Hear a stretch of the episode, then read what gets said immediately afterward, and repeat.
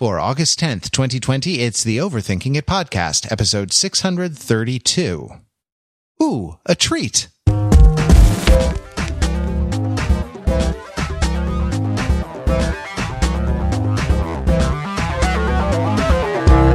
It's Overthinking It, where we subject the popular culture to a level of scrutiny it probably doesn't deserve. The Overthinkers are your smart, funny friends from the internet. We're never happier than when we are discussing the things we love, talking about the movies, the TV, the music, the cultural phenomena, all sorts that we enjoy. The things that we love are better when we love them together. Wait, that didn't come out quite right, but it's okay. I'm Matt Rather. I'm joined by the friends that I love things with. Pete Fenzel. Hello, Pete. Hey, Matt. And Mark Lee. Hello, Mark.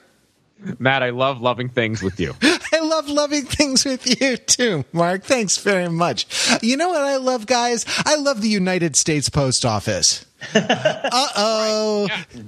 They're getting all political. You know, the post office has been in the news recently for a number of reasons. Not all of them great. And I think we can stay away from current events or not. I mean, hell, what the heck? These are unprecedented registered trademark times, and we need to have unprecedented for this podcast discussions from time to time. And if it includes, you know, electoral or party politics in the United States, so be it. But suffice it to say that the post office has been in the news recently, especially since it will play a part in the upcoming presidential elections, given how we are in not exactly quarantine, semi-isolation is probably a better way to put it, and that going to the polls seems... If there is an alternative, it seems wise to not go to the polls if you can. So, you know, post office is in the news. Maybe we'll get into some of that. But I want to start with as all the great debating societies start with a proposition, you know, I want to start with a proposition here. I want to get off on a rant here. And it is this: resolved. A first-class letter is a freaking miracle. For 55 cents or thereabout, I mean, I actually don't even know what they cost anymore, but for about $0.50, you can, you know, write whatever you want in an envelope, and that envelope, that actual physical entity, that collection of atoms, you know, and I know everything is exchanged at some level, so there is kind of a ship of Theseus issue. There is a postmark of Theseus issue, but like that collection of atoms can be in someone else's hand 3,000 miles away in a couple of days for 55 freaking cents. If they live in the remotest part of Alaska, there is a plane that is going to fly on skis to their inaccessible location, and that little piece of paper is going to get to them. If they are in, you know, if they're serving overseas in the military, that letter is going to reach them somehow, some way, you know. If that, like, and that, the idea in this world that anything like that can happen is incredibly democratic.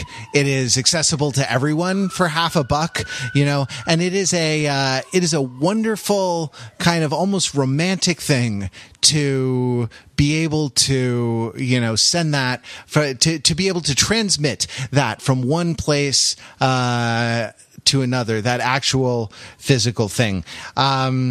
So there we go. Resolved. A first-class letter is a miracle. Representing the pro or the con, I'm not sure which. Peter Fenzel and Mark Lee. Does anyone want to fight me on this resolution that I have? I will take you one further, and it is not just a miracle; it is a heroic act. a heroic act to get a piece of mail delivered. I'm really using this just as an opportunity to very quickly name check the movie The Postman, which we haven't seen recently, but we will include a link in the show notes to this like kind of insanely over the top slow motion sequence where the postal carriers in this post apocalyptic world are right around on horseback, and they're very important for reasons that I really don't remember. But in one really important scene, a little kid sticks out a piece of a mail into the air, and is first disappointed when when Kevin Costner's postman character gallops by and doesn't get the mail, and then he turns around to say, "No, wait, I am going to get this one here. You got your 55 cents, kid. I'm going to get your Cracker Jack redemption certificate into the post-apocalyptic Cracker Jack office." And he comes out in extremely slow motion with swelling orchestra music, grabs the piece of mail, and then presumably delivers it onto his destination. That is an heroic act. Yeah, I mean, I love The Postman. I'm like shocked that somebody other than me was the one to bring the movie The Postman up on the podcast. I feel like I've brought it up regularly over the years, but it's certainly special and really charges you up with the feeling of the thrill of getting the mail and giving the mail. Really, it's about the mail you give, less than the mail you get. But I will say this as a sort of counterpoint, right? Because not as a counterpoint, but as a somewhat of a reframing. I think that it's important to remember that. Choice and ease, right, in terms of the method with which you do something, it misleads people frequently, right? The thing that might seem that is the easiest because it appears to be the easiest might not actually be the easiest. The thing that the circumstances that make you feel like you have a choice might actually be taking away your opportunity to make a judgment about a situation. And I have an example of a situation that happened tonight, which I thought was somewhat amusing, that I would share that's related to the post office, which is that my wife and I, were redoing the plants in front of our house. We have discovered a giant wasp's nests underground in front of our house, which is very scary, and my wife was stung, and that was not fun. But we are kind of moving the area in front of our house is only about maybe like 12 or 18 inches. And there were plants there, and it's like, yeah, it's too close to the house. We need to kind of push everything out a little bit. So we're going to push out this sort of bush area in front of our house, and that is going to eat into some bit of the grass that's in front of our house. And in doing this, my wife, because she's a force of nature, ripped up these 8-foot-long, 4x4, pressure-treated wood with 12-inch rebar spikes through them that were the old barrier for the garden area in front of the house. And so now they're sitting in a big heap in front of our house. And my wife's like, "Oh, you could put this in your car." And I was like, I can't fit an 8-foot giant piece of pressure-treated wood in my compact SUV. Like, I would need a truck or something bigger, at the very least an Outback rather than a Forester, right? And so I would say, well, somebody around here would certainly be able to like cut this into smaller pieces, and then we would be able to put it in the car. My wife said, well, I'll go on the Facebook group for the town, and I'll ask the people on the Facebook group if anybody has something they could bring over and that we could use to help, or any kind of service they could offer or something like that to get these things chopped up. And meanwhile, there's a man walking his dog with his daughter up my street, and I call up to him and I'm like, "Hey," and he goes, "Yeah," and I said, "You don't happen to have a chainsaw, do you?" And he said, "Yeah, I'll send my son over with it." I was like, "What now? We don't need it right now, but thanks, I guess." And then sure enough, not an hour later, there's a ring at my doorbell and a chainsaw on my porch. And then the family standing up at the top of the driveway, right, is sort of looking down. They brought the son, they brought the daughter, they have the dog, immigrant family from Eastern Europe. And I'm like, well, thank you. I'm sort of amazed, right? And like, oh, we live here. We're new to the neighborhood. It's great to see you guys. This is so nice. We'll cut this up and we'll get it back to you. And where are you? Okay, this is great. If I had assumed, right, like if I had assumed that social media was the default way to do this because I spent so much time on social media and because social media would seem to be the easiest, I never would have had this interaction with the family, but I also would have gotten my chainsaw much slower. Right, there is no way in which I get a chainsaw delivery within 45 minutes by using the most current and most heavily used technology.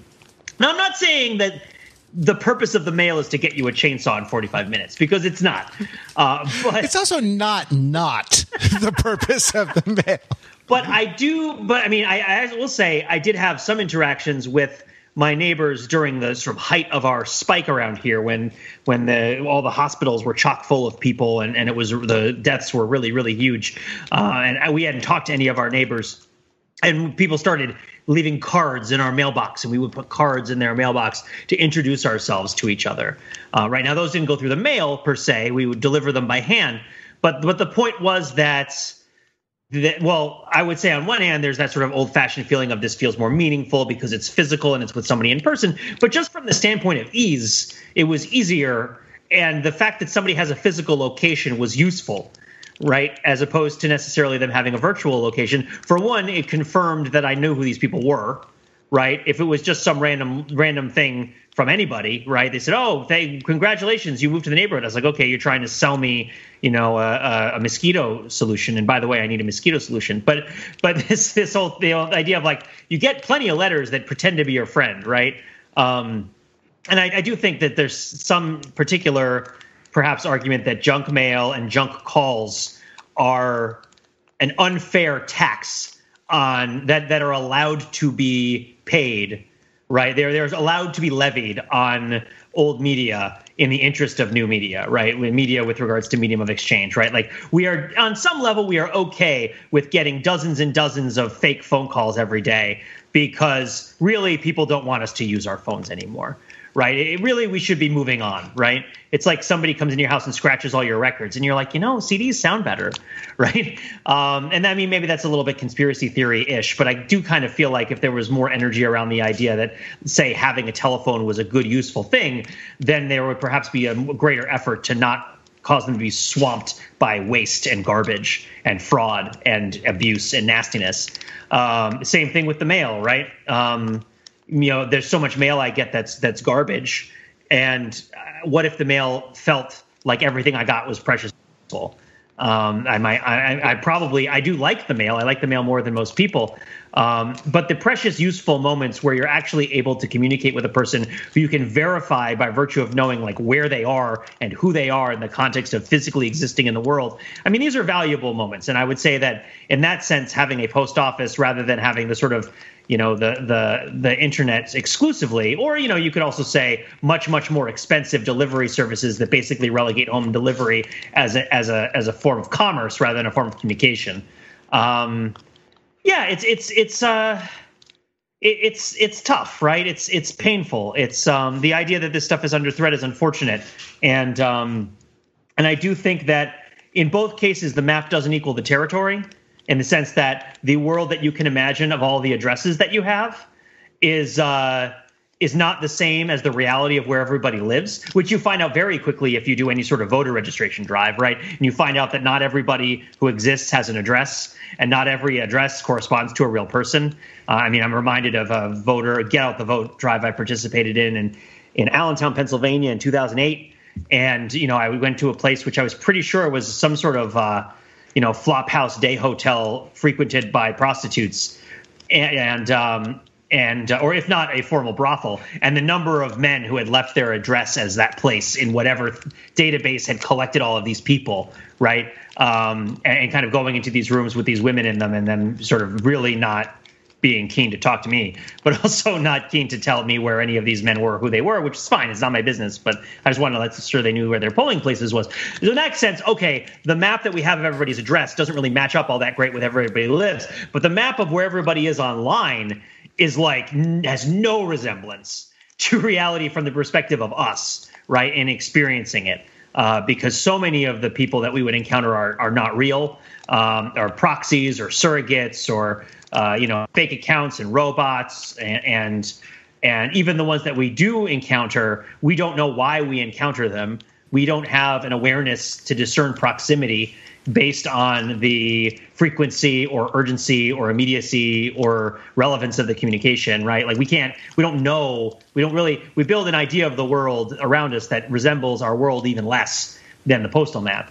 And in that sense, there's a loss. I don't want to ask some random person in, you know, Saskatchewan to, if I could borrow their chainsaw, right? And I know in the internet it's not quite so bad, but if I'm going to ask someone if I can borrow their chainsaw, I want it to be somebody who presumably can show me how to use it safely, and also presumably somebody who is right next door, right? Yeah, this Pete, this is what I wanted to ask. Like a few minutes ago, are you capable of using a chainsaw?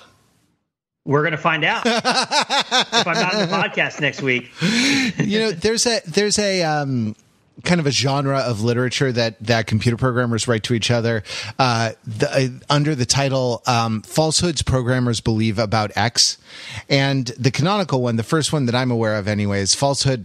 And I was put in mind of this by Pete, you saying like the kind of a lot of the assumptions that you make that, you know, people have an address, people have one address, people have a fixed address, people have exactly one address at any given time, you know, of their many addresses, people have one canonical address, right? Like that a lot of these assumptions could be wrong. And if you ever write software, you encode your assumptions into the system. There's no way not to do that. And, you know, part of the push-pull of requirements gathering and implementing is, you know, if you tried to build an everything machine, it would take forever and cost all the money, literally all the money if it was an everything machine.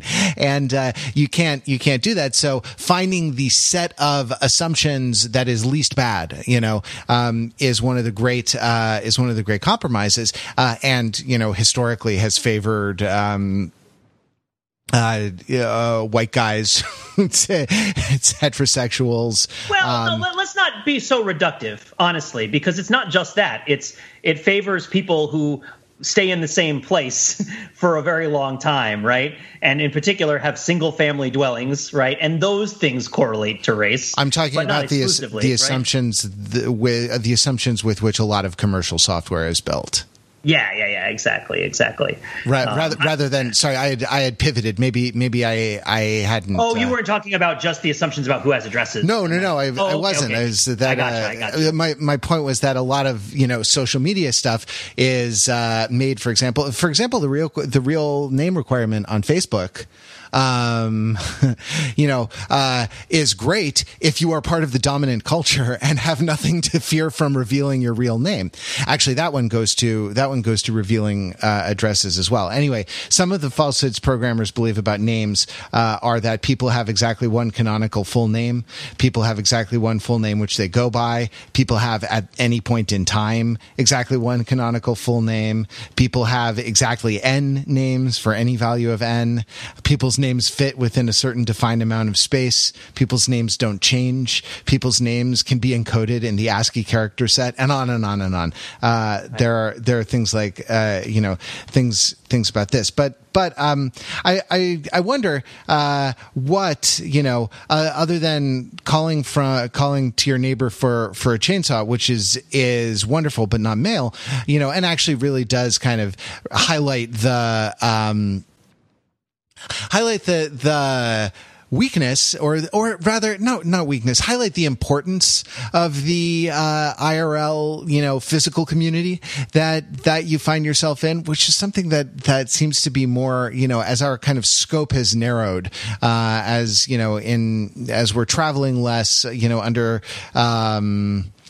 conditions of pandemic, as we're sort of traveling less, as we're, I find I am walking to more things and driving less. I find that the businesses in my immediate vicinity, I am patronizing those businesses a lot more than, you know, other places that are farther away that I might have gone, you know, under different circumstances, whether it's the, you know, I just moved actually with my girlfriend, and we remarked this morning, like, we need to find a new breakfast burrito place because the walking distance breakfast burrito place is no longer walking distance. And so that like, I'm, you know, 100% with you in the importance of the kind of the immediate physical, circumstance that you find yourself in. But returning to the idea of mail, can you guys remember the last piece of mail that you sent.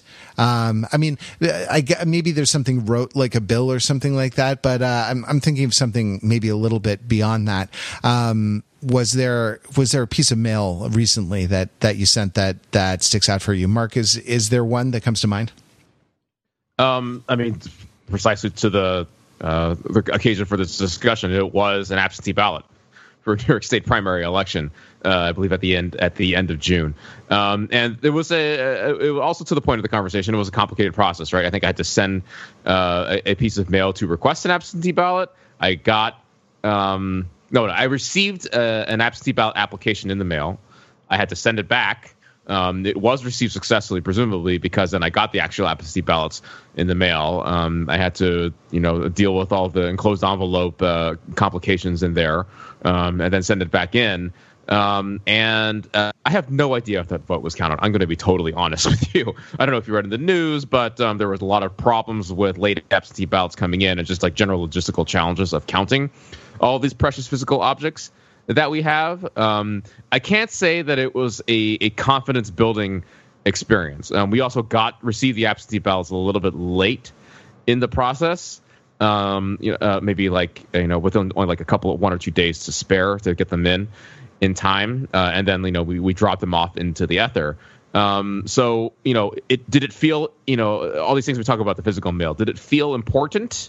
Did it feel noteworthy to get these things and receive them? Yeah, absolutely. Did it feel good, though? No, I actually will say no in terms of at least that final step of sending it off into the void. So, that's like there's a lot of mixed experiences going on here, right?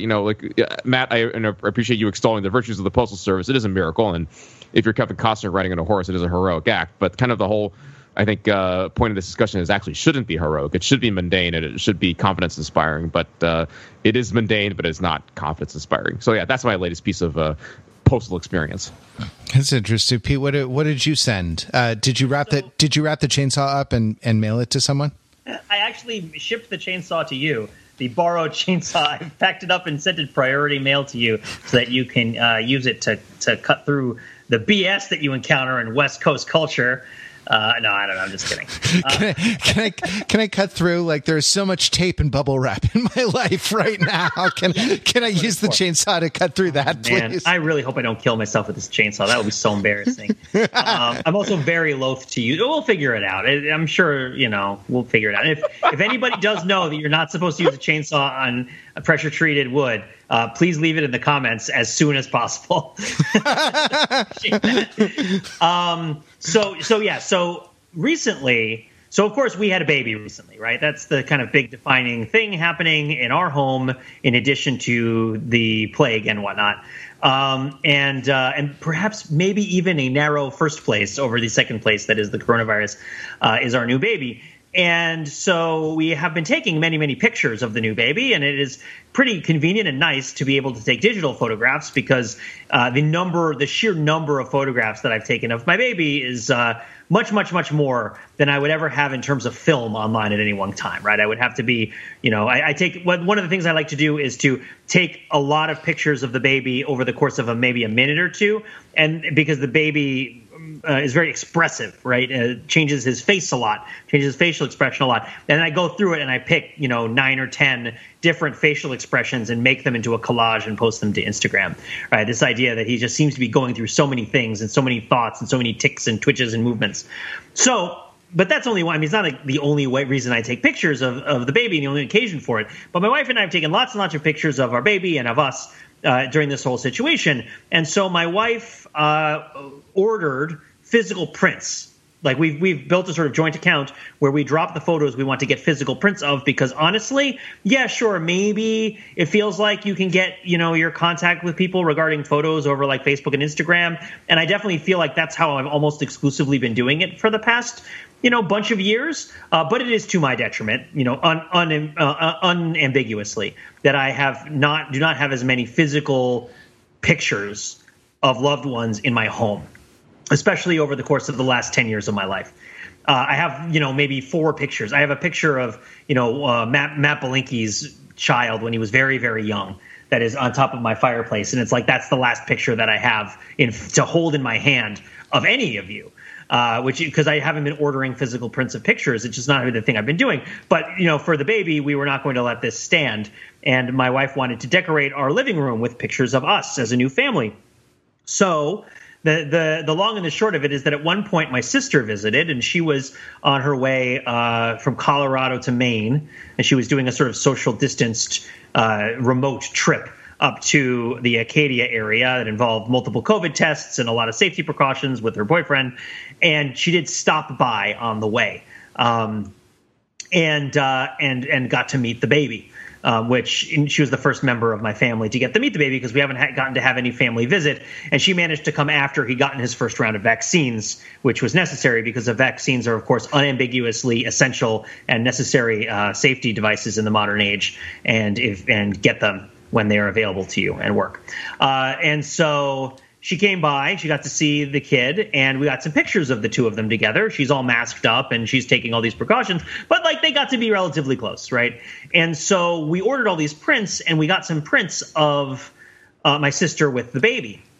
And so, yeah, I guess we could have ordered them as a separate batch and had them shipped to her from the printer rather than having them shipped to us and then send them over. But shipping them to us, putting them in a card and mailing them to my sister felt like a very deeply meaningful thing. And I know that she has these pictures in her home now on display, because now she has more pictures of her family from the past 10 years than I have of mine, right? So at least my extended one and my dear friends.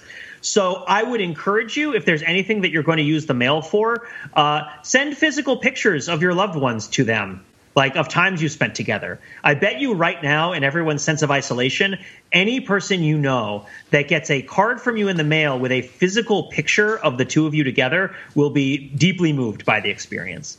And I would highly recommend it.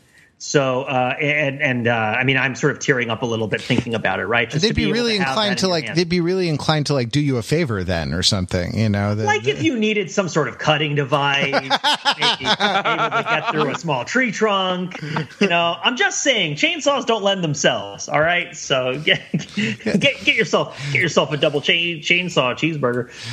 Just careful, don't use a chainsaw on pressure treated people. Yeah.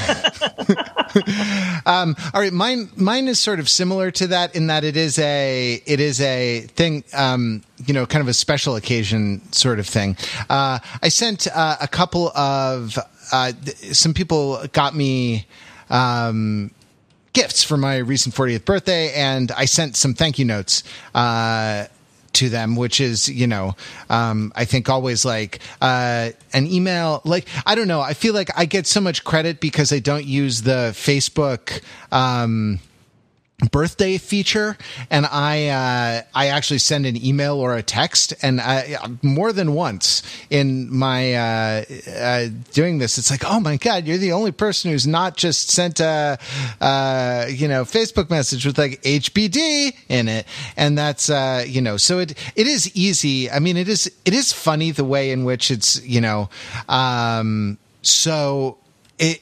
There are so many kind of small things you can do that get you so much credit that involve physical mail, but you know, like sending a card with a picture in it. But you know, send a different form of electronic communication on people's birthdays, and they will be astonished that you took even that minimal effort. But you know, the actual most recent piece of mail was occasioned by my moving. I realized that I had been holding on to something that I owed someone else and had to send to them. And what it was an Overthinking It charter member glass from 5 years ago. And I sent it to, you know, so we had these glasses specially made. They were etched. They were beautiful for the first people who joined Overthinking It as members at overthinkingit.com/join, and who, you know, in exchange for a small monetary contribution every month, get both the satisfaction of knowing that they are supporting this great enterprise that we are engaged in, and also a few extra little perks as well. And one of the perks, if you joined, was a drinking class that we sent to all the charter members, to everyone who joined. And if you joined at the smallest level, it actually cost us more money to send you the class. But we looked at it as investing in the relationship for the long term. So I sent a lot of people, lost a lot of money on drinking classes that particular month. But I also had enough made so that every writer, every contributor to Overthinking It could also have a glass. And so I sent all the glasses to all the charter members of Overthinking It, and I sent them to all the writers except the one Canadian. Ah. And I realized that I had meant, because it involved a customs form. It wasn't just mailing. It was a whole customs declaration, drinking glass, value of item, priceless. And, sent that. So I actually went to the post office in, full COVID mask wearing regalia, to send Mr. Richard Rosenbaum his Overthinking It charter member drinking glass, which had a tracking number, and it has been several weeks now, and the update that I have is that the glass is in transit. It has been in that state for without further updates for 10, 11 days or something like that. So there is a glass. There is an article in transit to Richard. But yeah, that was the last thing. And I used the self-service kiosk as well, which I find to be a very useful piece of equipment, piece of technology in the post office, even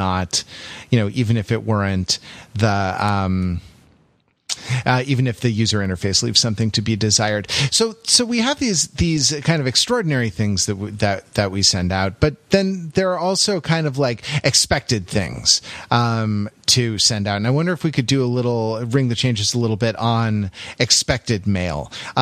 Like Pete, for example, when your son was born, I expected that there would be a physical piece of mail that contained a picture of, that really probably is something that we should have done. Oh, did you not? I thought that you did. Oh, did? Okay. Maybe it wasn't. I thought I had a picture of you. Well, you certainly have sent Christmas cards, which I have a picture of, your family as then it stood, pinned to my refrigerator. And I did that. So I have these things from you guys. They were on my refrigerator in the old place. They're on the refrigerator in the new place. They were moved. They were put out. They were remagnetized and put onto the thing. Like I look forward to and enjoy these, these sorts of things and get them. Like, let's talk about the obligatory mail a little bit, like the kind of, or the it's a bad word for it, ritual, type of mail. I am terrible at it and don't do it, from Christmas cards up to I don't know, if I if I got married, anyone who I'm not on instant message with every day would be the last to know. So what, you guys sent out wedding invitations and sent out Christmas cards and things like this. Like, what is your experience doing this level of mailing? Pete, did you? What's the last announcement card or whatever that you remember sending out, and what was your experience doing it? Oh gosh. Well, so getting on board with the whole concept of Christmas cards, I was a bit late to it, probably also because it's the kind of thing that feels much more pressing when you have a kid than when you don't, or when you get married and you have photographs, right? There's such an expense associated with professional photography, and also even with kind of self-serve digital printing, they get so expensive. So I definitely So this past year, rather than send a Christmas card, we sent a New Year's card because we were very busy over the Christmas holiday and didn't get our cards done up until Christmas in time. So we instead did them for New Year's. But, you know, I do them through the internet and I order the card and then they send it for you and all that other stuff. But, I mean, it's tricky because it's I've got, I guess part of it is that I now have a database of addresses, right? Putting together the database of addresses of the people that I want to send the card to. Perhaps the reason that I didn't send the card more earlier was that, you know, I didn't have the addresses for everybody, and I put the address book together for my wedding, right? So it was sort of like the wedding became an occasion for the Christmas card because it became an occasion to get everybody's address. And so then once you've built the address book, you can actually send the address, the mail to people. I mean, it's funny. This is a different kind of overthinking it because I'm like struggling with something very simple, right? It's sort of, I put more trouble into it than it deserved, as well as, subjecting it to a level of scrutiny that it probably doesn't deserve, right? Which is just this idea of like, well, where do all these people live? Where have they been? Right. And my own wedding mailing list was based off of the mailing lists gathered by my family for their weddings, for my sister's weddings. And so it was kind of an evolution over time. So, yeah, I would guess that there was sort of a great desert of mailing that I had to dig my way out. I had it's a mixed metaphor, dig your way out of the desert.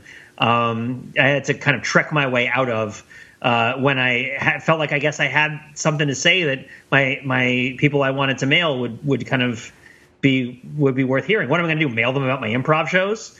Like, it's like, I mean, I guess you do that too. I'd send out flyers. I wonder what the response rate would be versus, you know, the electronic means that you used. It would be a very interesting A/B test to right. conduct with physical. If you mail. Actually sent out physical, I do think that physical promotions. I mean, that's a whole other dimension. Was I do feel like physical promotions for improv shows, while in the short term seem to be more expensive because you have to buy a whole bunch of postcards all at once. They were effective, right? Like in ways that I think maybe posting things to social media was not. And it was interesting to see that whole scene just totally evaporate in my city, right? Of people leaving flyers places for things they want you to go to. It really interesting to see that all vanish. And I don't think that it was necessarily because people actually were optimizing for attendance. I think they were just optimizing for cost. They're like, well, I could do it on Facebook for free, so why do I have to spend $100 to print out a bunch of postcards?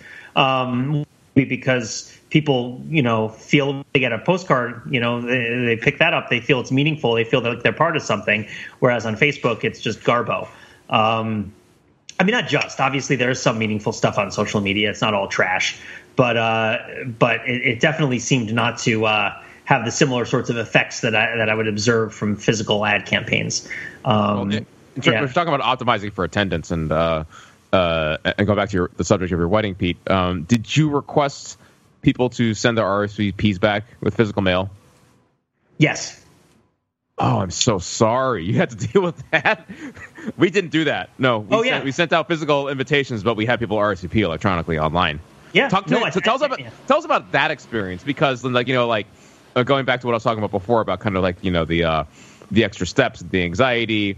For sending the mail, and then, you know, the wait, and then receiving it and dealing with all of that. Like, how did that go for you, Pete?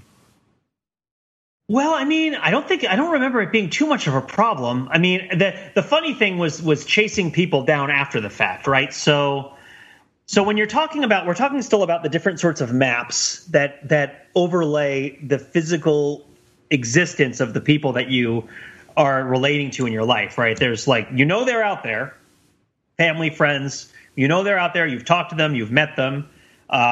You want to have physical addresses for them so that you can send them something physically through the miracle that is the post office, and whether it's directly or indirectly through a vendor. But then there's also the idea of like, well, if it's not the right place, or it doesn't find them, or you don't hear back from them, which is somewhat that is also somewhat equivalent to having the wrong address for them in certain ways, right? Like if they don't get back to you, then you don't know whether you got to them. And so then you would have people that you would try to hunt down. And that's when you would go digital and try to hunt people down on social media, figure out what platforms are they on? What can I message them on Instagram? Can I send them something? You know, maybe I'm going to send them something on the Team Fortress 2 Discord server. No, not quite. But I'm going to Steam gift them. Yeah, I imagine that creates a lot of extra work chasing people down when you're requiring a physical response, given the extra steps people have to go through on that end. But I wonder maybe that was balanced out by like the little dopamine hits you got when you got the physical responses in the mail. Like, what's that experience like? I mean, it was nice. I guess what I would say is that it was useful for the ability to verify to have the physical envelopes. Because an email goes missing a lot more. I mean, ironically, the question I guess is, do you believe it or not that an email could go missing more easily than a physical letter? Because I think in certain situations, you would definitely believe that the electronic correspondence is more persistent and easier to archive and easier to find through search than a particular piece of physical mail is. But if you are only focused on one kind of physical mail and you have them in one pile in your house, then you know that if it came in, it is in that pile. There's a certain confidence that you have in the quality of your information. And so in that sense, it felt useful because as things would come in, we would know for certain. Whereas I feel like if somebody kind of says something over the emails, maybe it would come to me, maybe it would come to Sarah, maybe it would get deleted or lost, or we wouldn't, copy and paste it into the right Google Doc or whatever to make sure that it was there. We didn't have a way to verify it. But yeah, I guess there is that bit of dopamine. I guess what I would say more is also the amount of information that I got was useful, but I guess you get that from an email too. Yeah, I don't know. Is there an emotional quality to it about establishing a physical connection? I feel like the person who it introduces more cost to more than anyone is the attendee to the wedding, right? Like the recipient of the mail who's being asked to send back a piece of physical mail rather than somebody who has gotten an email and is being asked to respond to an email. You've made the decision that it is worth it to you to send them mail, but you don't know if it's worth it to them, in terms of the time that they have or, how often did they use the mail? If they never use the mail, then there's a pretty high barrier to entry of kind of changing their mindset, right? Not even the actual difficulty of sending a letter, which is paltry, but the idea of like, well, how do I do that? Where is the mailbox? Again, as Matt had said, and what I was really trying to point out, I wasn't trying to trivialize the racial correlates. I was more trying to point out that like jumping right to the racial correlates sometimes risks losing track of the intermediate, the sort of intermediate systems that are systemic, right? And it's not like they only give addresses to white people, right? It's like against the rules to give addresses to black people. It's more like, oh, okay, these are the people who live in the same place for a long time, or these are the people who live in houses that have mailboxes as opposed to apartment buildings that would have multiple mailboxes, right? Or like there might be multiple people from the same family living in the same apartment, and those things all have correlates, right? But yeah, if you're not to a certain extent, mail, like redlining is kind of making it illegal to give black people a mailing address. But at the same time, the de facto, there's the de jure and the de facto that are in systemic relation to one another, right? Like how once the system starts reinforcing itself, there becomes a strong incentive to continue to persist in the system. So yes, there are overt things that you do.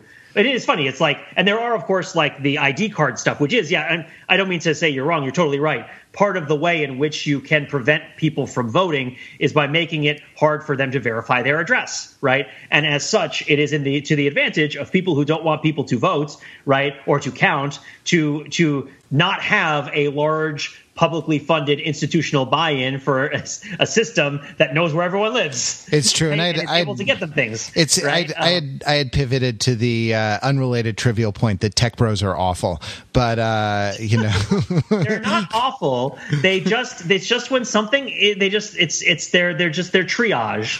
right? They've cut out everything that doesn't matter to them and what they're trying to accomplish, and then that way they're very ruthlessly efficient. And if there's anything wrong with not caring about anything that doesn't benefit you, then I don't know how would that even work, right? Yeah, well, They certainly would decide that it's not worth it to send. I mean, you know, the first thing I thought, Pete, when you said you're really placing an imposition and a burden on the people who have to respond to your wedding invitations with, you know, by return of post, you know, I thought, oh my God, you put stamps on the return envelopes. I did, yeah, that's true. Didn't you? Like that, you know, and pre-address them and whatnot. Like you do a lot of things to sort of make it, to make it easy, you know. And if someone does live in a place with postal service, you just have to like leave the letter there, you know, and it will be collected. But I mean, the idea that like social norms around this have deteriorated or have changed or just sort of eroded to the point where someone might not actually know how to use or access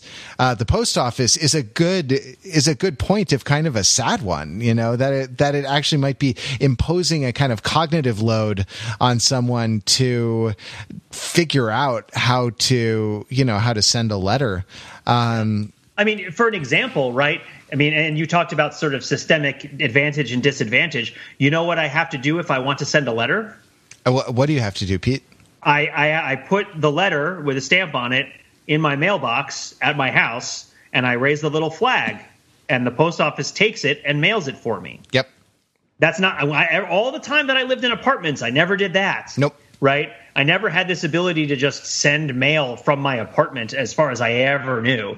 Right. This is the first time I feel like if I ever knew that I could do it, I wasn't aware of it. Did you live in an apartment big enough to have a big locking mailbox that had an outgoing mail slot? Or are you talking about like, no, I never saw anything like that. Uh-huh. I mean, I've had mail slots. I've had mailboxes. Uh-huh. I mean, I've lived in apartments that have had mailboxes, but they were not the kind of mailbox with a little flag on it that you could say, come take the mail, and they would take it.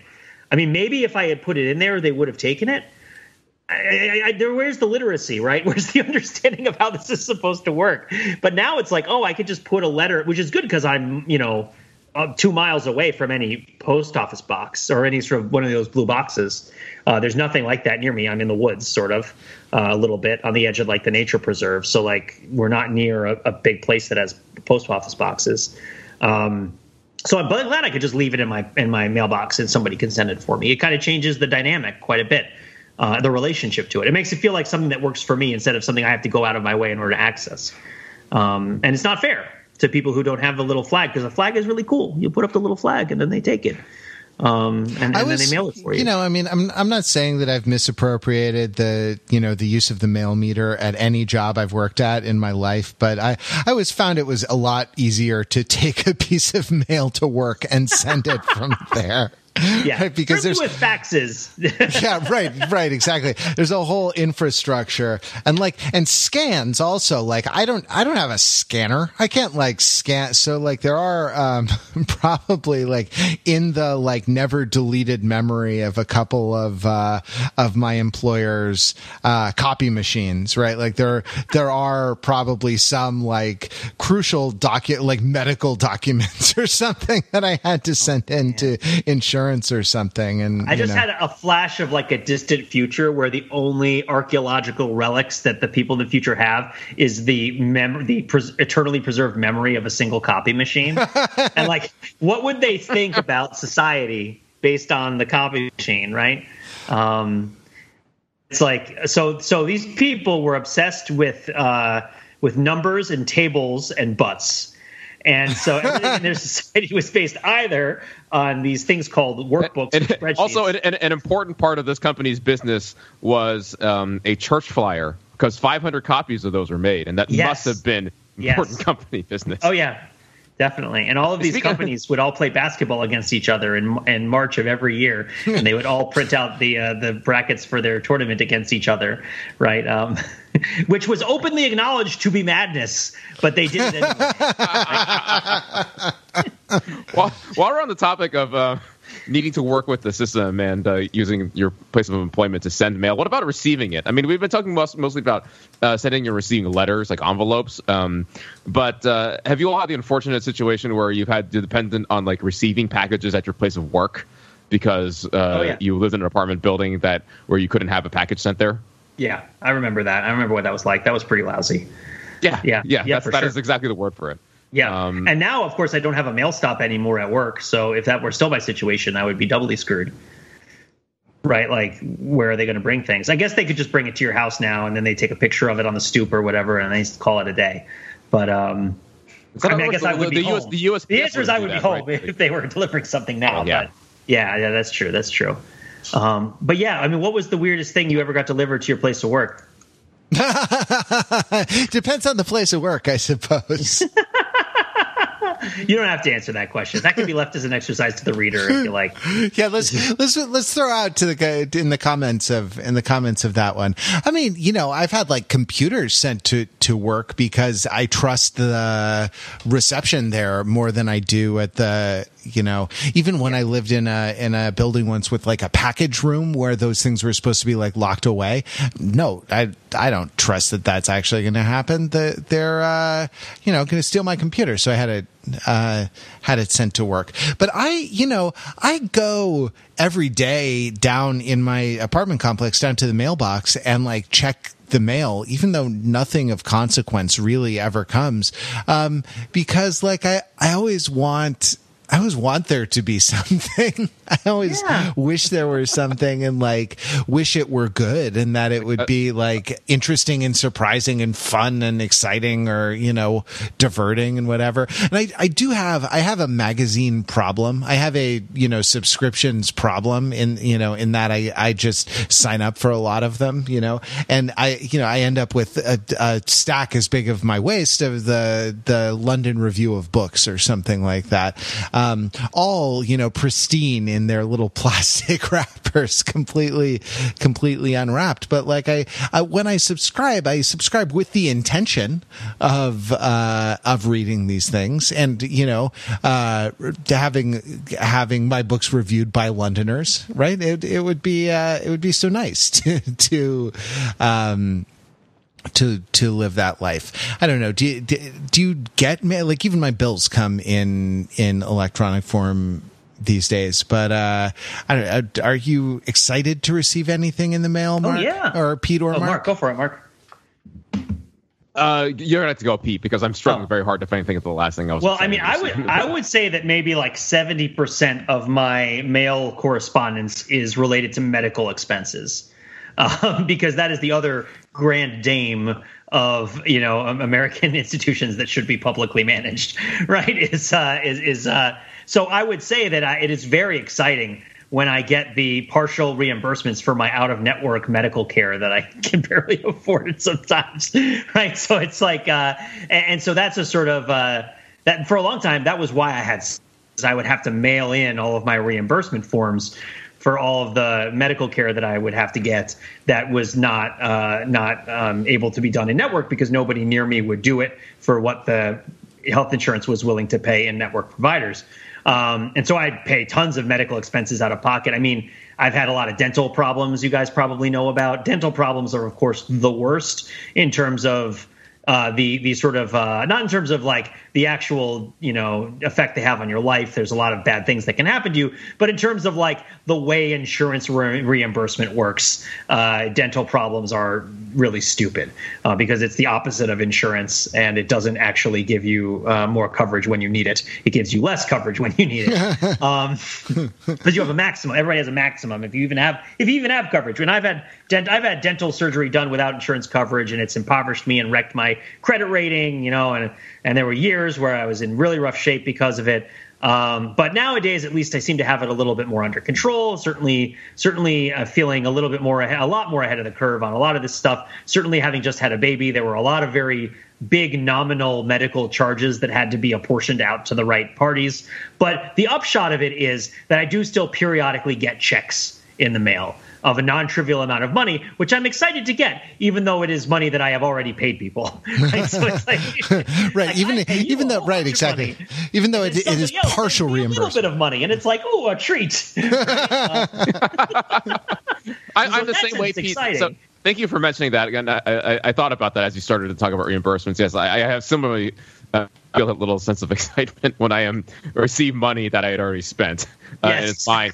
But I'm also thinking of like another piece of mail that gives me delight. This is actually, I guess, I wouldn't call it junk mail because junk implies without value. It is like purely like solicitation, advertisement mail. But I took a trip through a travel company for my honeymoon several years ago, and since then they send amazing, gorgeous, full color, glossy, like you know, like thick stock travel catalogs. Of these fabulous trips, destinations you can take in Europe and Asia and Africa and so on and so forth. We would get them like probably like 2 or 3 times a year, often enough so that you know you kind of expected them, but like not often enough so that like when they came, it was a nice, very pleasant surprise. And like we are not going to take another one of these trips again for a very long time.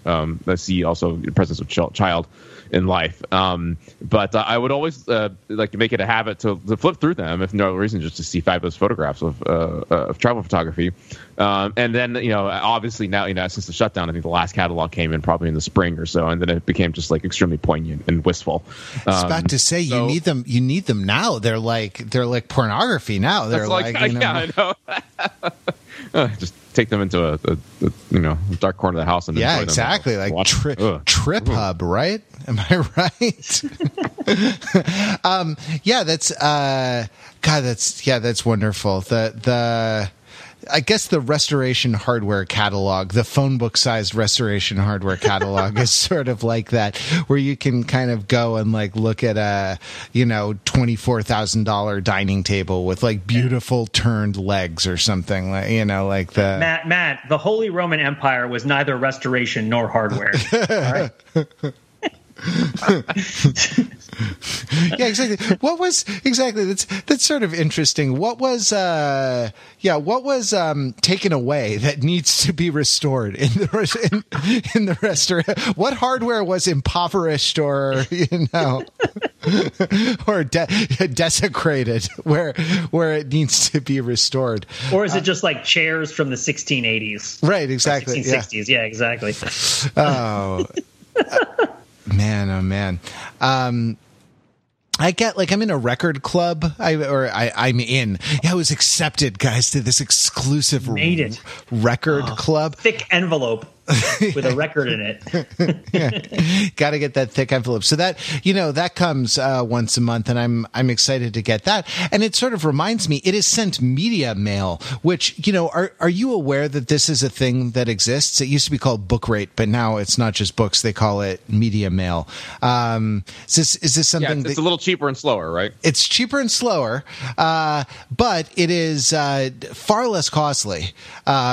To send something media mail. And if you are sending, like if you're sending, for example, a box of books or, you know, CD-ROMs or, you know, compact discs or what, you know, whatever, anything that is just a kind of information transmission medium. I mean, I guess anything that you would send, like a letter is an information transmission medium. I'm doing a bad job with the precision of the language here, but, you know, I used to send a box of books back and forth between home and school every living in California, you know, I between home and college every semester or year or no, I think semester. And being an English major, like this was a non-trivial thing. Like there were a lot of books that were a part of my life. A lot of new books came into my life every semester. And like, I couldn't just pile them up in my dorm room. They would overflow in like a tidal wave of books. There just wasn't space for all of these things. And so I would send media rate like 2 or 3 big boxes of books back and forth every semester, and it would be, you know, probably like an $80 parcel that you could send for $20 or $25 because it was media rate, and it took, you know, 5 weeks. In the course of doing this, you know, back and forth mail, you know, for 4 years, maybe on 8 occasions or 16 if you consider like back and forth, I lost one box, and it didn't even contain books. It contained a bunch of priceless and irreplaceable imported Tori Amos CD singles that are spilled all over the floor of a postal warehouse somewhere. But that which sounds like a great Tori Amos song, by the way. It's my singles. Yeah, there's a whole whole thing about like single being solitary or alone, and the CD singles. That was a regular thing. I mean, now so much stuff comes. So much stuff comes delivery from e-commerce or whatever. And, the post office is involved in a great deal of it, even if it touches another courier, even if it is nominally, sent through another courier. The post office, the USPS, does a lot of last mile fulfillment for UPS, for example, where something will show up delivered by my mail carrier. And do you guys know your mail carrier? I always try to make friends with mine wherever I live. That never occurred to me as a thing that could be possible. Yeah, I guess living as you do in New York, the sort of the apartment setups that you guys have are not really conducive to that sort of thing. It would be Pete is actually on the continuum, probably the most likely to be to friends with the mail carrier. Do you have one carrier who brings the bulk of your mail and then with a replacement one day of the week, or some other setup? Well, it's interesting because I never meet my mail carrier because my mailbox isn't actually on my property. My mailbox is across the street.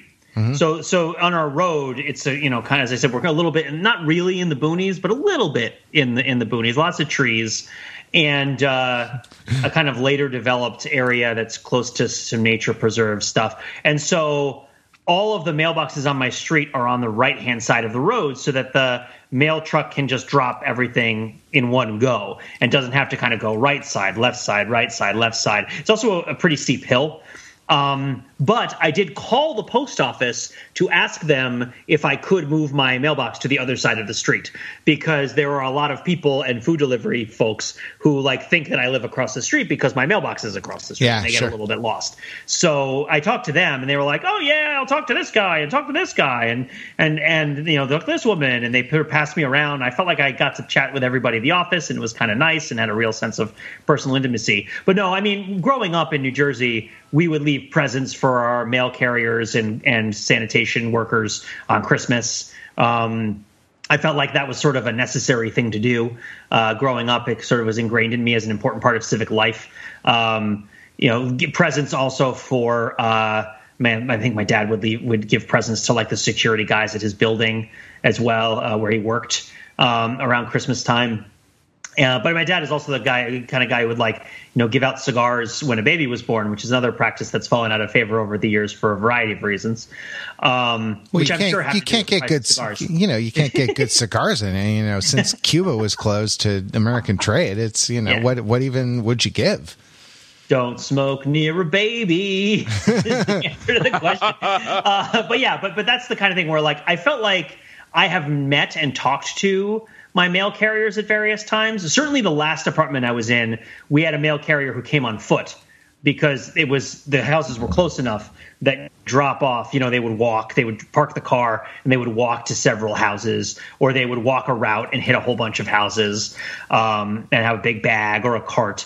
My latest mail carrier was always on the phone, so I never actually got to talk to her, the one from my previous apartment. But also I wasn't really at home during the day so much as I am now. So, and she would always come in the afternoon, so it wasn't while I was there. I did know the UPS carrier at my apartment before that because she had a very irregular route. And so if I had any sort of urgent need for anything that I'd order from UPS, it would frequently show up really, really late on the day where it was sort of guaranteed to show up, because she also did deliveries to a whole bunch of the complexes at MIT. So it was very complicated to kind of get around those places. But I knew her, and I knew that if I talked to her, I knew where her truck was. And it's the package is there at 1 PM.